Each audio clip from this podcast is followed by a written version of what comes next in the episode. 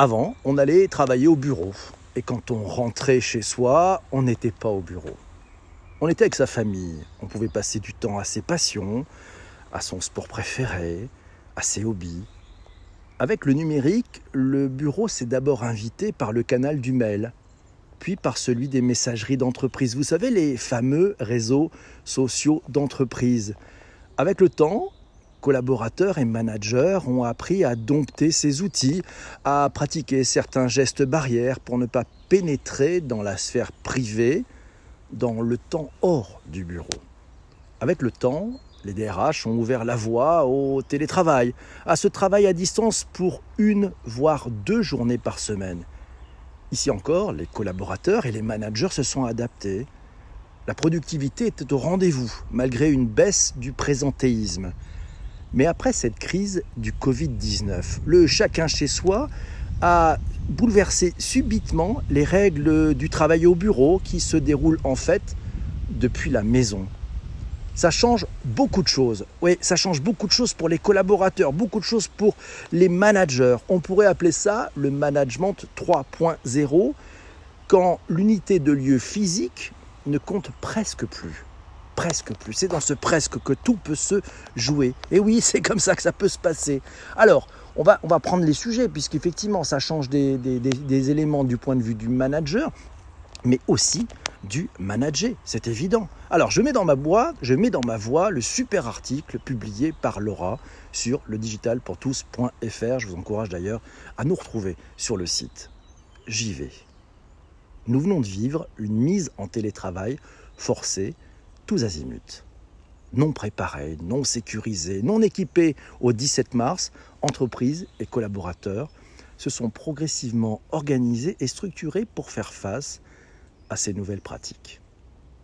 On en parlait dans nos premiers podcasts au début du confinement, c'est l'épisode 375 et 376. Le télétravail nécessite de nouveaux rituels, de nouvelles pratiques, de nouveaux outils, mais au bout de huit semaines, le bilan est quand même positif. Près des deux tiers des Français souhaitent plus de télétravail à l'avenir, d'après une étude de Deskeo publiée dans Forbes France. Vous aurez le lien dans les notes d'épisode. Le télétravail, oui, mais pas que. Ou alors en même temps, selon la formule consacrée, que du travail au bureau. Pour garder un lien social, renforcer le sentiment d'appartenance, stimuler la créativité, le travail en présentiel a encore largement son intérêt. Laura nous dit qu'alors que les géants du numérique multiplient les annonces de prolongation du télétravail jusqu'à l'an prochain, Google, Facebook et même Twitter, qui a annoncé que le télétravail devenait permanent pour certains employés, il est cependant fort probable que pour la majorité des entreprises, le télétravail devienne une norme intégrée à un planning de présence au bureau. Manager en télétravail, ça requiert une organisation et une rigueur propre, des outils structurés, des normes de communication, des nomenclatures claires comme détaillé dans un article que Laura a écrit pour Excelsior. On vous mettra le lien aussi dans les notes d'épisode. Mais aussi, ça nécessite beaucoup, beaucoup d'humains. Le risque du management hybride qui mélange donc le télétravail, le présentiel, c'est de garder l'humain pour les moments au bureau et d'oublier les bonnes pratiques à distance. Loin des yeux. Vous connaissez la suite. À l'heure où de nombreuses entreprises revoient leur politique de télétravail, voire imposent pour des raisons sanitaires ou financières un télétravail alterné à grande échelle, il faut donc repenser les méthodes de management. Les règles du télétravail s'appliquent, mais il faut savoir faire des moments en présentiel, des moments de productivité et en même temps des moments de convivialité, des occasions de resserrer les liens et de cultiver la confiance. Le grand risque, ça serait d'opposer présentiel et télétravail, avec des journées entières à distance sans réunion qui risqueraient de créer un sentiment d'isolement et à terme une perte d'engagement. Une autre problématique qui va se poser aux managers, surtout dans les équipes dirigeantes, va être sur les locaux. Garder une proportion de bureaux équivalente à 100% des salariés, privilégier les alternances d'équipes au bureau en flex desk, ouais, le fameux flex desk, passer les jours de présentiel dans des tiers-lieux, modifier régulièrement pour garder l'attrait de la nouveauté, répartir les temps de transport entre les collaborateurs et réduire les frais fixes Le management a toujours été et restera une question d'équilibre. Donner du sens, montrer la voie, accompagner, arbitrer, le lieu de travail devient une variable de plus dans cette équation permanente à résoudre. Management 3.0 quand le lieu n'a plus d'importance. On en parle tous ensemble dans cet épisode du digital pour tous. Hé mes amis. Alors management, un petit tour de chez nos amis de, chez Wikipédia. J'ai envie de voir mon équipe, nous dit la marmotte. J'en peux plus, elle en peut plus. Elle a besoin de voir. Et c'est Sébastien qui lui dit aux US, la part des actifs en télétravail, c'est 34% des, des salariés. C'est énorme. Management selon Wikipédia, petite définition, c'est toujours intéressant de revenir sur des fondamentaux. Je que ça va vous éclairer. Qu'est-ce qu'on apprend? On apprend que le management, c'est la mise en œuvre des moyens humains et matériels d'une entreprise pour atteindre ses objectifs. Ça correspond à l'idée de gestion et de pilotage appliquée à une entreprise ou à une unité de celle-ci. Lorsque le management concerne l'entreprise tout entière, on peut généralement l'assimiler à la fonction de direction. Ouais. Le management s'est présenté dans sa version prédominante. D'autres formes existent en particulier dans les approches en gouvernance partagée. Le management, ça consiste à fixer des objectifs stratégiques et opérationnels, à choisir les moyens de les atteindre et à mettre en œuvre ces moyens. Voilà, c'est une recherche d'efficience.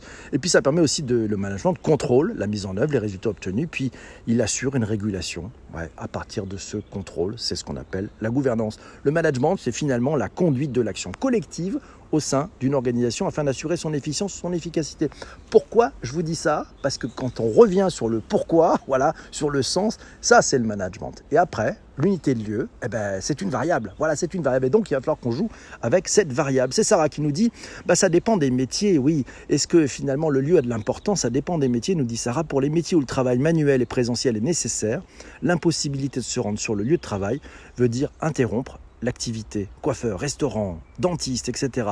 Pour eux, le lieu est non seulement important, mais il est crucial. Oui, il y a besoin d'un contact physique, c'est évident. C'est Sarah qui nous dit encore, selon elle, bien que l'on ait appris à travailler à distance en démontrant une capacité d'adaptation énorme, l'interaction humaine au bureau est très importante. Oui, elle est importante et la communication IRL, in real life, oui, en dehors des écrans, on va dire, est bien plus efficace qu'en virtuel, surtout quand on travaille en équipe. Et ça la motive ça la motive davantage. Et oui, chez You Monkeys, nous dit Vincent, on va ancrer le télétravail comme une pratique naturelle. Chacun fera son planning. Et Isabelle nous dit, moi, mon équipe est déjà sur trois sites, donc bureau ou pas, on doit pouvoir se contacter et collaborer. Et c'est Isabelle qui nous dit, il faut savoir distinguer la distance subie et la distance choisie. Ah, bon cas d'usage. Management, l'unité de lieu a-t-elle encore beaucoup d'importance selon vous? Oui, nous signale notre ami Laurent Vimon. Et puis, euh, tiens, c'est Laura qui a trouvé l'avis de la, de la CMO de, de L'Oréal, qui dit bah, dans le travail, dans le travail du futur, on va pouvoir travailler de n'importe où, à tout moment. Voilà. Euh, on va peut-être arriver dans des bureaux en mode plug and play, ouais, pour voilà, pour faire euh, quand on aura besoin et quand on aura, euh, bah, quand on voudra aussi et quand il y aura une présence physique volontaire. Voilà, le boulot plug and play. Je ne sais pas si c'est un peu, si c'est tentant. Vous irez voir, vous trouverez le lien dans les notes d'épisode. Et puis c'est Twitter qui permet à tous les collaborateurs de travailler de chez eux. On trouve ça sur BuzzFeedNews.com. Ouais, c'est Jack Dorsey, le, président, ouais, le fondateur, enfin le cofondateur de Twitter et le patron de Twitter qui a fait un email mardi à tous ses collaborateurs pour leur dire qu'ils avaient dorénavant la possibilité de travailler de la maison en permanence. Même après la fin de cette pandémie liée au, coronavirus, même à la fin de ce confinement. Certains, certains de ces travaux, effectivement, certains des jobs nécessiteront peut-être une présence physique, voilà, donc pour maintenir par exemple les serveurs, c'est évident, à distance, c'est compliqué de maintenir un serveur. Mais sinon, ben, ils demandent en fait à, tout le monde de, continuer à bosser de chez eux, à eux de voir. Voilà, si vous avez la liberté. Il y avait freedom of speech, maintenant il y a freedom of place. Voilà, c'est la nouveauté. Et eh ben c'est plutôt pas mal. Et puis les managers qui pensent pas qu'ils pourront manager une team en remote, eh ben, il va falloir qu'ils trouvent une autre perspective, puisque voilà, d'après la, la, patronne des, des, ressources humaines, Jennifer Christie euh, de, chez Twitter, eh ben, elle a dit ben, il va falloir de toute façon on reviendra pas en arrière, on va, on va continuer comme ça. C'est quand même assez fou. Hein. Alors c'est Gargamel qui nous dit serait possible de créer des workspaces locales permettant d'accueillir des télétravailleurs. Euh, peut-être, ça peut être une bonne idée. Isabelle nous dit pour avoir vécu l'hybride, euh, c'est indispensable. Trois jours office, deux jours remote par exemple, ou peut-être l'inverse. D'ailleurs, nous signale Laura c'est possible. Bonjour à Laura. Le manager a aussi besoin de ressentir les signaux faibles pour accompagner son équipe. C'est vrai, c'est vrai. Les signaux faibles sont très importants et c'est compliqué de le faire à distance. Tout le monde, eh oui, Vincent nous dit pour la production quotidienne, le télétravail est parfait. Pour la créativité et l'esprit d'entreprendre, bof, bof, bof, une perte de dynamique. C'est pas faux. Il faut pouvoir alterner. On va pouvoir enfin passer le week-end tranquille au bureau, nous signale Olivier. Ça aurait pu être le mot de la fin, pas du tout. Et c'est Laura qui nous dit qu'IBM a fait l'expérience il y a 20 ans. Et effectivement, il y a un petit peu moins de créativité. Pour aller plus loin, allez, Management 3.0, les nouvelles normes du travail à distance. On trouve euh, un super article écrit par Laura d'ailleurs dans euh, Excelsior. Voilà, plus encore qu'en présentiel, apprend-on dans cet article, le management à distance requiert une grande attention aux autres pour déceler les non-dits, prévenir les problèmes, accompagner les collaborateurs et les garder motivés. L'écoute, la considération, l'expression de félicitations, d'encouragement sont encore plus importantes qu'à l'ordinaire. Il faut faire savoir régulièrement à ces équipes qu'elles peuvent vous parler, on peut prendre le temps de les écouter et rappelez-leur que vous êtes là pour les aider. Nous sommes là pour vous aider. Ouais, ça va mieux en le disant. Le management à distance, apprend encore dans cet article, va devenir une pratique beaucoup plus répandue dans les mois et années à venir. Et comme beaucoup de sujets de management, les expériences doivent servir d'enseignement.